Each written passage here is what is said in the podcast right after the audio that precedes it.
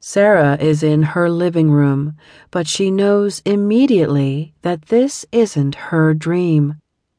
She sees Brian sitting in the small love seat, watching a baseball game on their tiny TV, but she can tell that it isn't his dream either. She's confused. Whose dream is it? The doorknob turns, the door opens, and the answer is revealed. Barbara from next door.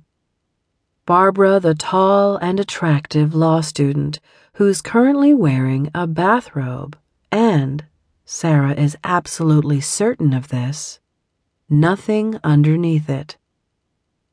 Your wife's not here, Barbara coos as she approaches Brian. He says nothing, shows no reaction at all. You don't want to do anything that would hurt her. I admire that, you know. That's how a real man ought to act, she says, stepping between him and the TV.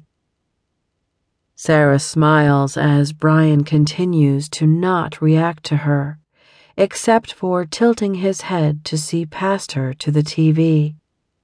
She does not smile when Barbara sighs, takes Brian's head in her hands, and forces him to look at her.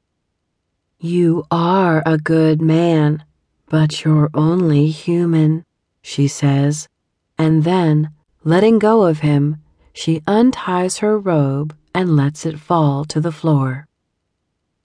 Get out of my room, you whore! I hear myself shouting at someone. But who? There's nobody here. Brian's in the shower. I can hear the water going. And why would I call him a whore? That makes no sense. Not Brian. I was dreaming. I saw. God, I saw Barbara, the woman who lives next door to us. The married woman who lives next door to us. I saw her dream, and she was dreaming about seducing Brian. Whore is far too good a word for her. She's dreaming about my husband.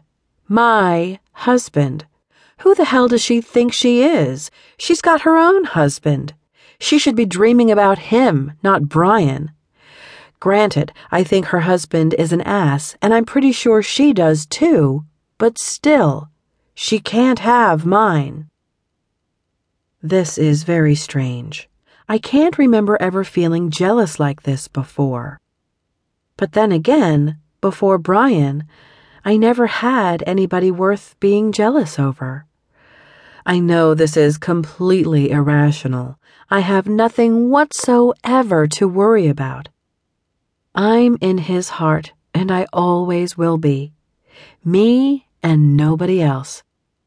Especially if last night was anything to go by. Still, I'm going to keep a close eye on her, and if she so much as puts a hand on him, I'll cut her heart out. I know how to do it, too. I've been reading ahead. The instructions are right there in Grant's Dissector, page 75.